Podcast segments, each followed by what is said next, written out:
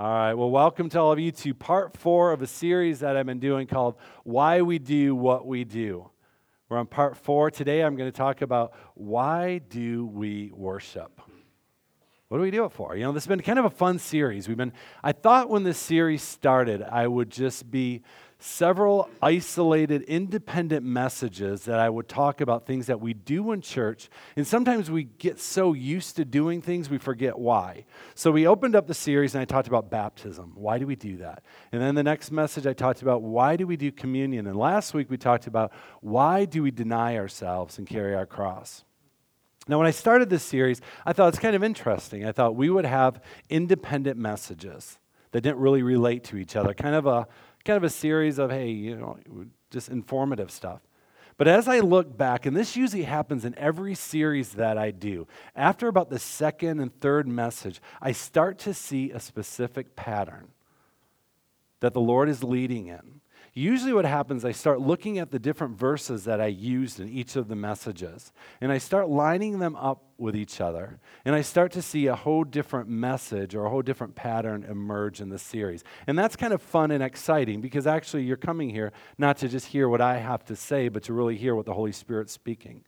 And so really over the last week, I kind of realized that this message isn't so much of a series on just why do we do what we do, but this message is really turning into a message on spiritual warfare. It's really turning into a message on how to be strong in the Lord, or I think another way to say it is how to stand against the schemes of the enemy, how to stand against the plans that the enemy has in your life. And so this isn't so much of a message on actively fighting against the evil one. That is appropriate at times. But I'm kind of sensing in this series, God is just showing us what he has already done for us to be victorious in the battle. And so this is a series more about the first step in spiritual warfare, which is about how to really get filled with the presence and the power of Jesus in your life. And I looked over these messages, and we looked over baptism, communion, deny yourself. It's all about how we get filled more with the presence of Jesus in our life so we can stand against any scheme that the evil one would have to come against us. I love the book of Ephesians. I think it's one of my favorite books in the Bible. And one of the reasons I like it is because it's a book with just six chapters. It's a pretty good summary of the New Testament.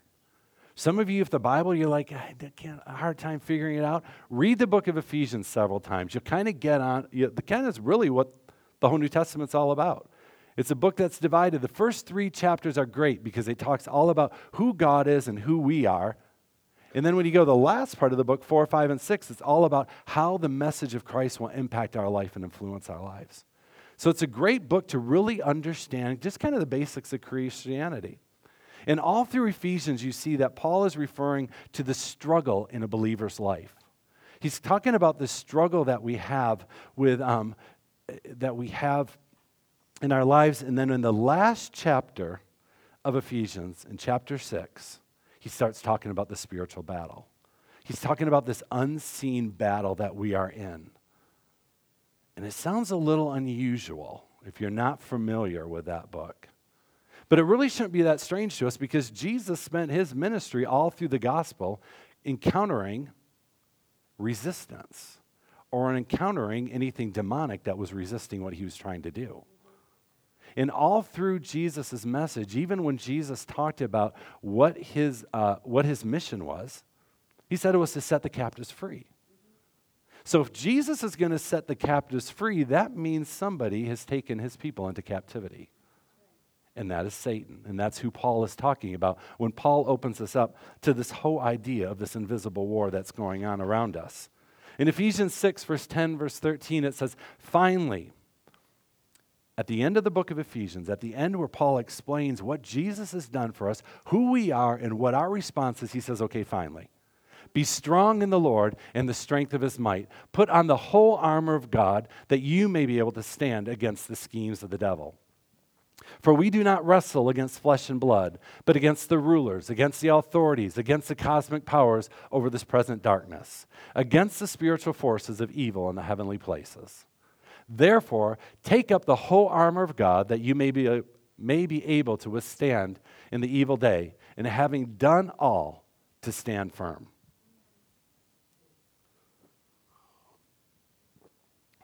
Stand firm, remember that. We'll get back there.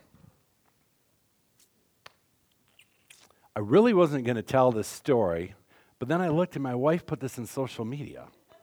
So now I'm stuck. If you didn't see our social media, she said, what is a bear and a llama? Oh, man, I'm going to get, anyway, and plaid boxers. So about nineteen years ago, Becky and I were living in Colorado Springs, and our oldest son, Nick, who's not here with us in the service today, he was probably about a year old. They were living in Colorado Springs on eight acres of property, and we had seven llamas. We shared this eight acres with Becky's parents. They had a house on the land, we had a house on the land, and we had seven llamas together, and a little one-year-old boy. And normally what my routine was, I would get up in the morning, and on my way to work, I'd be pulling out of the driveway, and I would stop and feed the llamas. I'd go to their barn, give them some grain and a little hay. So every morning, they're waiting for me. And so one morning, I get up, and I'm driving through the driveway, and I notice none of the llamas are at the barn. They're all in the back corner of our pasture. I thought, well, that's strange. What are they all doing over there? And then I noticed one of the llamas wasn't with them. That was Buckshot. I'm like, where's Buckshot? So I go walking behind our barn in the back, and there's Buckshot laying on the ground. Somebody had killed Buckshot. It looked like some kind of animal. So I went in the house, and I do whatever I do whenever there's a crisis. I'm like, Becky, what do we do? If you ever have crisis in your life, I may be the pastor, but she is the voice of reason in crisis. So Becky, what do we do? So Becky, the smart one, she calls the Department of Natural Resources, and they come over, and they come investigate the crime scene on our property, and they determine that Buckshot was killed by a bear. And it's very unusual that a bear would kill a llama because bears don't eat meat. They don't. And so the question is, why would this bear kill a llama? And so the concern was, is that we sort of had a very uh, crazy bear loose in our area that was just randomly attacking llamas. And so the big concern was that he would probably want to maybe go after one of us. And so, you know, heads up, be very cautious. So the Department of Natural Resources gave us all the instructions what to do. And then also, when you call the D N R, it also triggers the local media.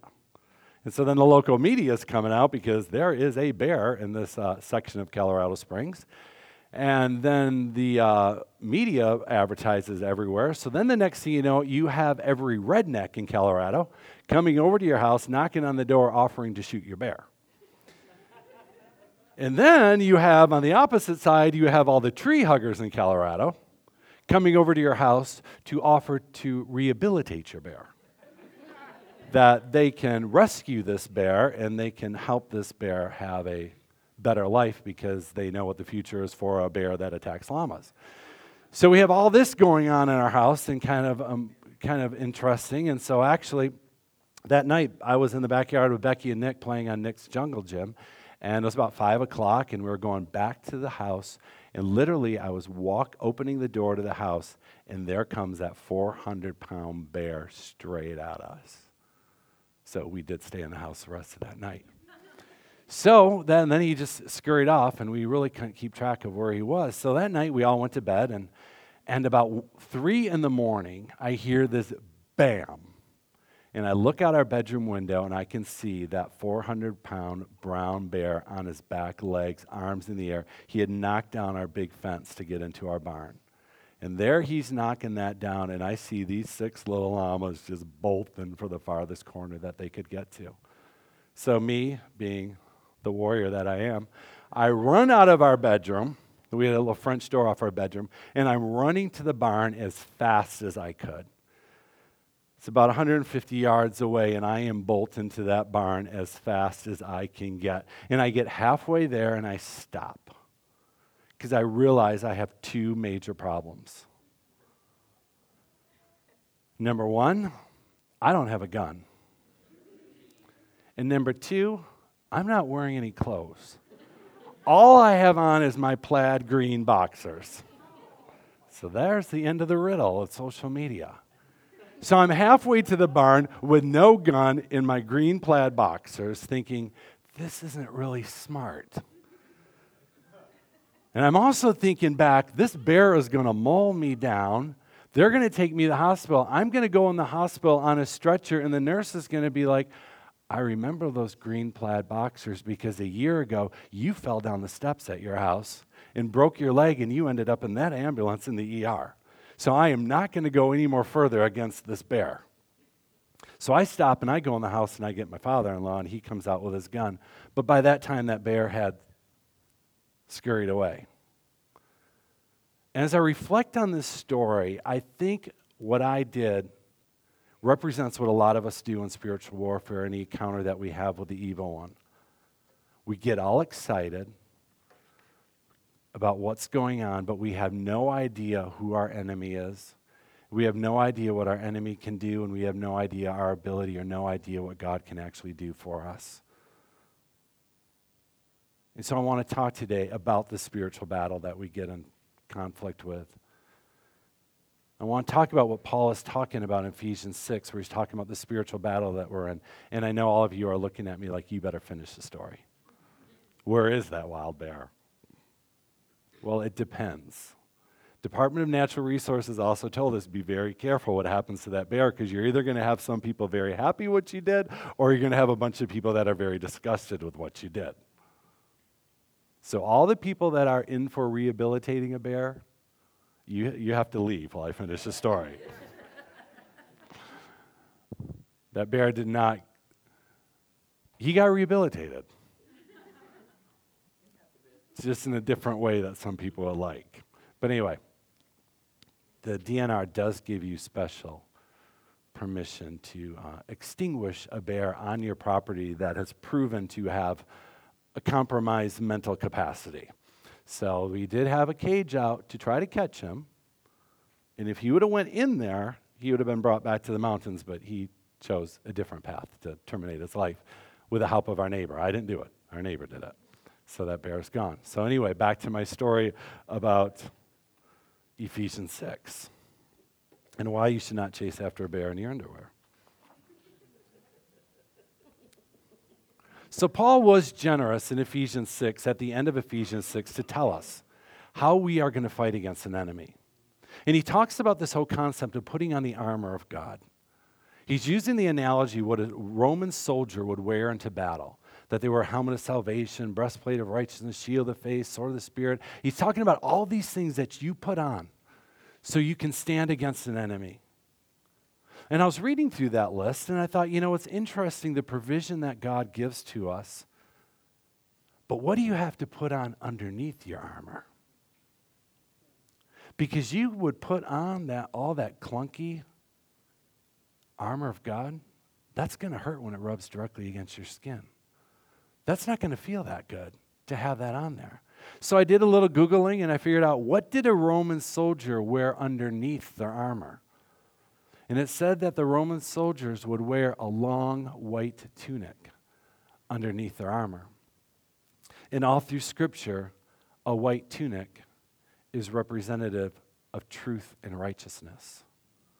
See, before we can put on the armor of God, we need to know the truth of who God is and who He created us to be. And we need to understand the righteousness that we have in Jesus Christ. That because of Christ's righteousness working in our life, we can stand against the enemy. And then we can put that armor on. And I thought it's interesting because when you look at the book of Ephesians, chapter one, two, and three is all about the truth of who Jesus is and the truth of who we are.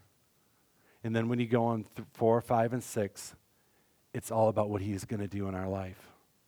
And I think when you look at Ephesians six, it is set up in such a way that before we can enter into a battle, we need to know who we are and who Jesus is and what He has done for us. So what does all this have to do with worship? What does this, any of this have to do with singing? I want to go to read Ephesians five.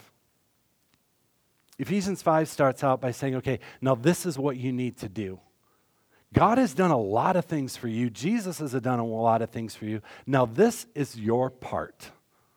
And so Ephesians five, Paul starts out by saying, imitate God, therefore, in everything you do, because you are His dear children. Live a life filled with love, following the example of Christ. He loved us and offered Himself as a sacrifice for us, a pleasing aroma to God. Let there be no sexual immorality, impurity, or greed among you. Such sins have no place among God's people. Obscene stories, foolish talk, and coarse jokes, these are not for you. Instead, let there be thankfulness to God. You can be sure that no immoral, impure, or greedy person will inherit the kingdom of Christ and of God. For a greedy person is an idolater, worshiping the things of this world. Don't be fooled by those who try to excuse these sins, for the anger of God will fall on all who disobey him. Don't participate in the things these people do. For once you were full of darkness, but now you have light from the Lord. So live as people of light. For this light within you produces only what is good and right and true. Carefully determine what pleases the Lord. Take no part in the worthless deeds of evil and darkness. Instead, expose them. It is shameful even to talk about the things that ungodly people do in secret. But their evil intentions will be exposed when the light shines on them, for the light makes everything visible. This is why it is said, awake, O sleeper, rise from the dead, and Christ will give you light. So be careful how you live. Don't live like fools, but l- like those who are wise. Make the most of every opportunity in these evil days. Don't act thoughtless, but understand what the Lord wants you to do. Don't be drunk with wine, because that will ruin your life. Instead, be filled with the Holy Spirit, singing songs and hymns and spiritual songs among yourself, and making music to the Lord in your heart, and give thanks for everything to God the Father in the name of the Lord Jesus Christ.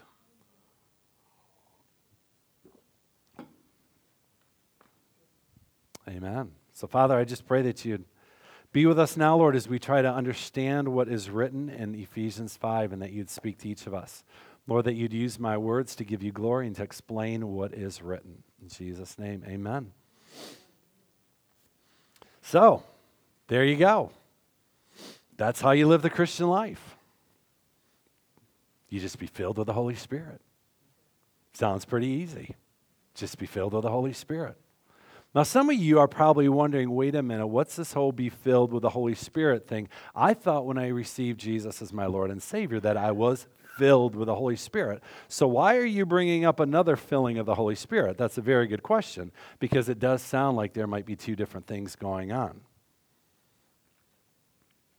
So first of all, when you do get saved, when you surrender your life to Jesus Christ, you do get filled with the Holy Spirit. The Holy Spirit comes in your life and, resi- and, and, and takes residence in your life. But then the Bible also talks about being filled with the Holy Spirit. In fact, in Ephesians five, when it's talking about be filled, it literally means to be filled over and over again or continually. That you are constantly be filled with the Holy Spirit. And I think one of the best illustrations that my wife brought up is when you get saved, when you have Jesus come into your life and you get the Holy Spirit, it's like getting a glass of water. The Holy Spirit comes into your life like a glass filled with water. You get it free. There's nothing you did to earn it, deserve it, or merit it. It's freely given to you. But then you start drinking of that water, and it starts going down. So you need your water cup to be filled over and over again. So how does that happen? How do you get more Holy Spirit to fill that container in your life? Well, if you're in a restaurant, sometime your waiter or waitress just automatically, automatically gives you some water. And sometimes the Lord will do that in our life. He will just fill you up. When he calls for you to do certain things in your life, he has an assignment for you to do, you'll get some more filling of the Holy Spirit to do what he's called you to do. There's times that we come before God and we just ask that you'd fill us with your Holy Spirit, that you'd give us more of who you are. But then there's also times where your obedience is linked to the amount of the Holy Spirit's activity in your life. That your obedience, your following God, is going to determine the amount of the Holy Spirit that you have wa- working in your life. And that's why one of the reasons we focused on baptism and communion and denying yourself is because these activities in your life will determine how much of the Holy Spirit is at work in your life. So you're wondering, what does that look like to be filled with the Holy Spirit? Well, Paul did a nice thing for us. What he said was, don't be drunk with wine, Instead, be filled with the Holy Spirit. So Paul is saying, okay, I got a lot of partiers in my audience, a lot of people who probably used to partake of a lot of alcohol. So, hey, maybe this will help you understand.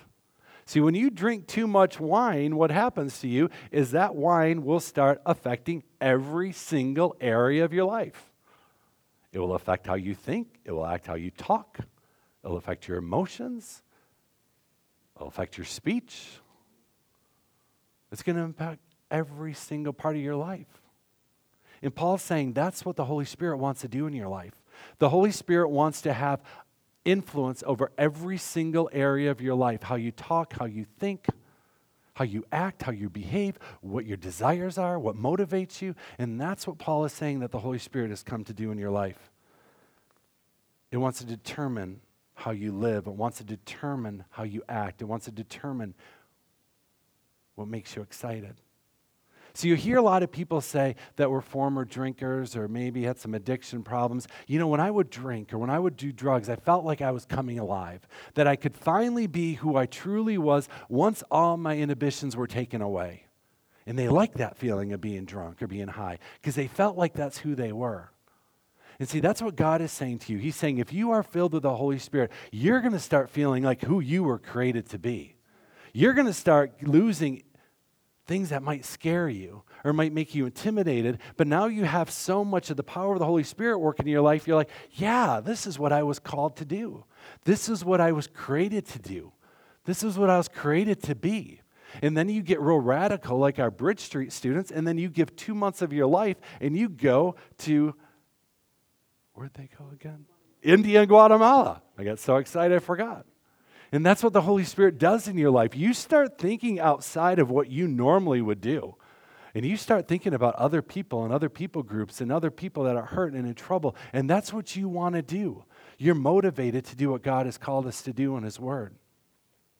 I love in the book of Acts, and it talks about Peter and John and how full they were of the Holy Spirit. You remember when Jesus was crucified the night before, Peter was so intimidated that three times he denied who Christ was. And then suddenly you get to the book of Acts, and Peter gets filled with the Holy Spirit. And in Acts thirteen, it says this amazing verse that says, now when they saw the boldness of Peter and John and perceived that they were uneducated common men, they were astonished. And they recognized that they had been with Jesus.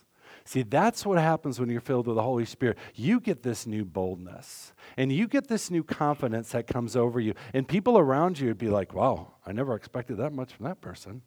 I never really thought they were that smart, or they had much ability, but they're like, he'd been with Jesus. It's obvious what happens in your life when you're with Jesus. You get a new confidence because you're doing what you're created to do. You get a new boldness because that's what you're created to do. See, so often in our American culture, we value education so much, and I value education. My kids go to school. But sometimes we think education is only what's going to prepare you. And I love this verse. It's because Peter and John, they recognized that they had been with Jesus. And that's part of worship. Part of worship is you spend your time with Jesus. And you become influenced by Jesus. You become affected by Jesus in every area of your life. And that's why we come to church and why we sing. That's why we spend time in church singing. Not because we need a little filler. Not because church has to be an hour and fifteen minutes, so we better figure out something to do because we don't want to listen to Jack for an hour and fifteen. But we do worship because it helps us to spend time with Jesus. It helps us to put Jesus first in our life. See, we have this problem in our culture and in our society of sometimes we look like to put other things ahead of Jesus. We know Jesus is supposed to be first in our life, but it's easy to put other things first. And that's why we come and worship, because it helps get anything that's first in our life that shouldn't be first and gets them in the back of the line. I love Tim Keller's book, Counterfeit Gods.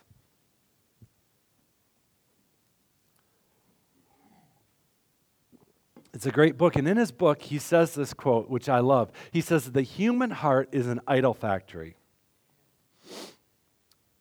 It takes good things like successful careers, love, material possessions, even family, and turns them into ultimate things.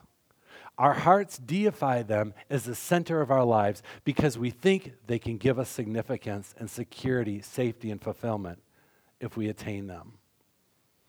That's kind of what we do in our life. God gives us things in our life to enjoy. Like he said, like family, like careers. But what we do is we kind of like to put them first before God.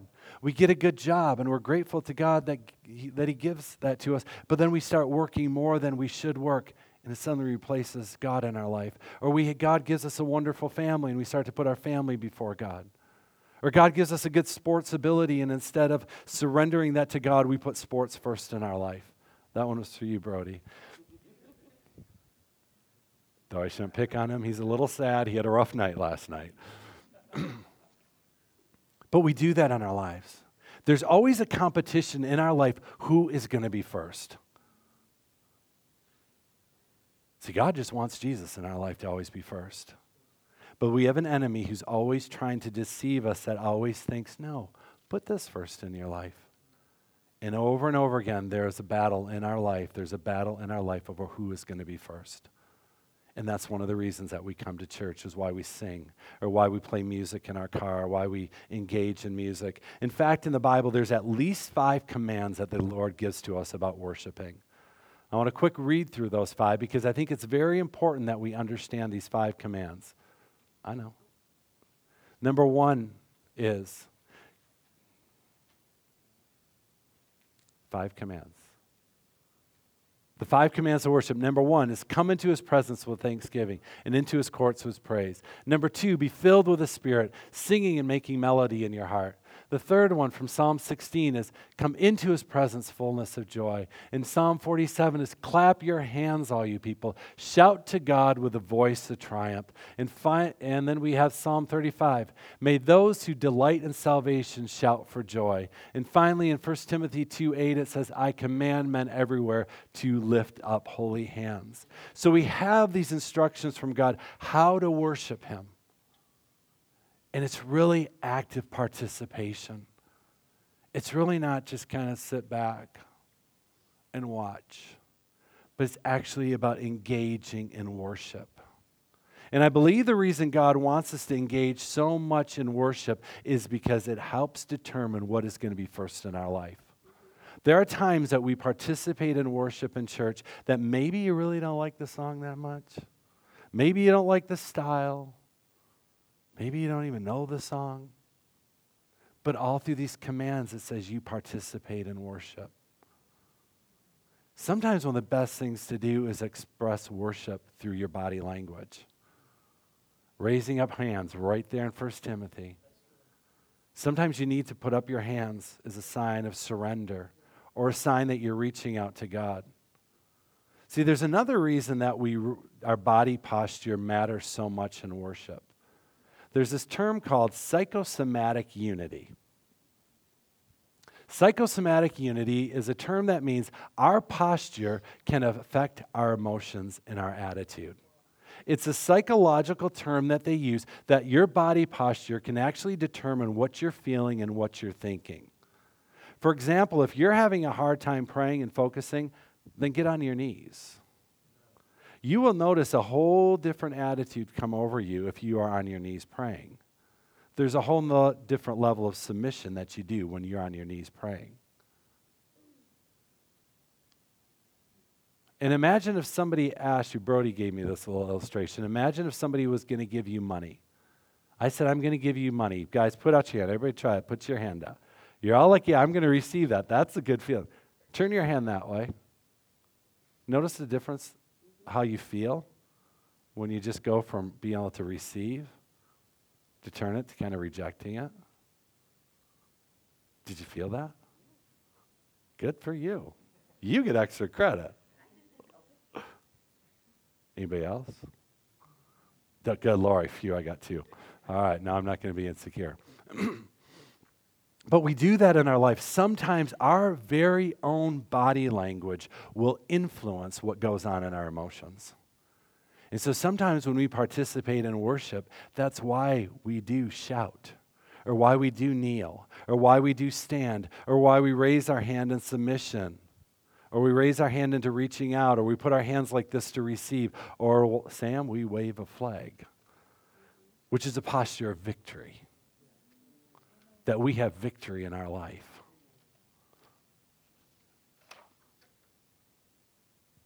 Okay, we're going to go back in the slides.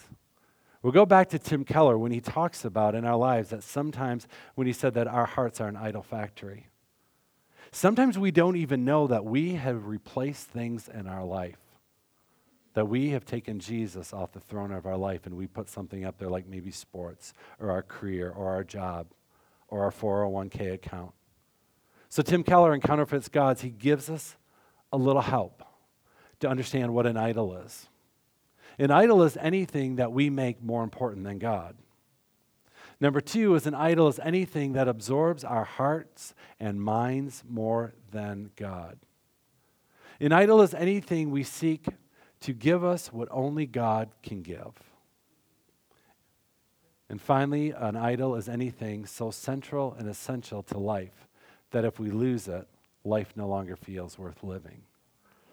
That's how we know that we have idols in our life. See, God has created each of us with the ability to worship.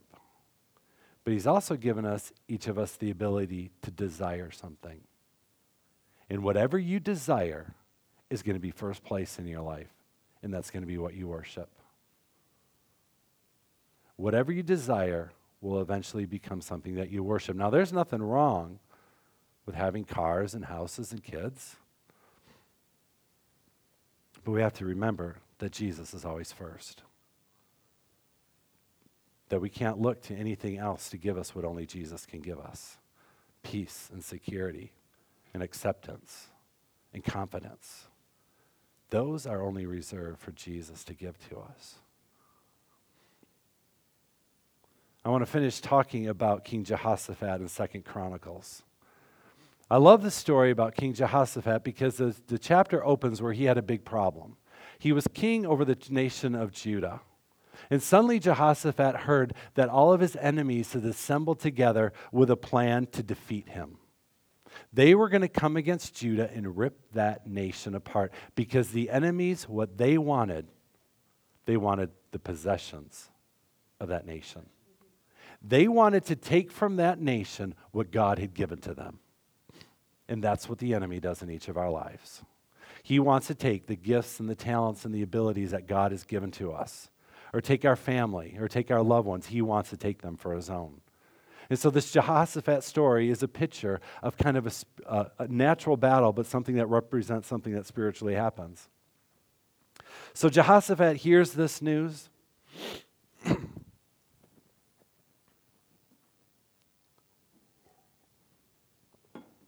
And in the second or the third verse, it says Jehoshaphat became very upset. He was very anxious for what the enemy planned to do. So the text tells us that the first thing that he did is he went to God and he prayed. And the second thing he did was he called to fast. He told people it's now time to fast. Fasting is another way of saying denying yourself to determine what's first in your life. Sometimes that's the best thing to do when you understand that you have an enemy coming against you. You have to understand there's a problem in your life. One of the first things to do is determine what is first place in your life. Because that's one of the first things that God wants to do is make sure he's first in your life and he's the one that's going to lead you through battle. And so the next thing we do is we hear Jehoshaphat praying, and it's a powerful prayer. And I love how he starts to pray it in verse five or verse six. He says, "O Lord, God of our ancestors, you alone are the God who is in heaven. You are ruler of all the kingdoms of the earth. You are powerful and mighty. No one can stand against you." See, the first thing Jehoshaphat did was he remembered who is God. That's the place we start of any battle in our life is who is God. And Jehoshaphat's reminding himself who God is. And it says, "O God, did you not drive out those who lived in this land when your descendants Israel arrived?" He's remembering what God had done for them in the past. You remember that spring came again last year. Sometimes to get through a war, you remember what God did in the past, and it gives you strength to go in the future. And he says, and did not you give this land forever to your descendants of your friend Abraham? He reminded the Lord of his promise. He said, God, you promised that this was ours.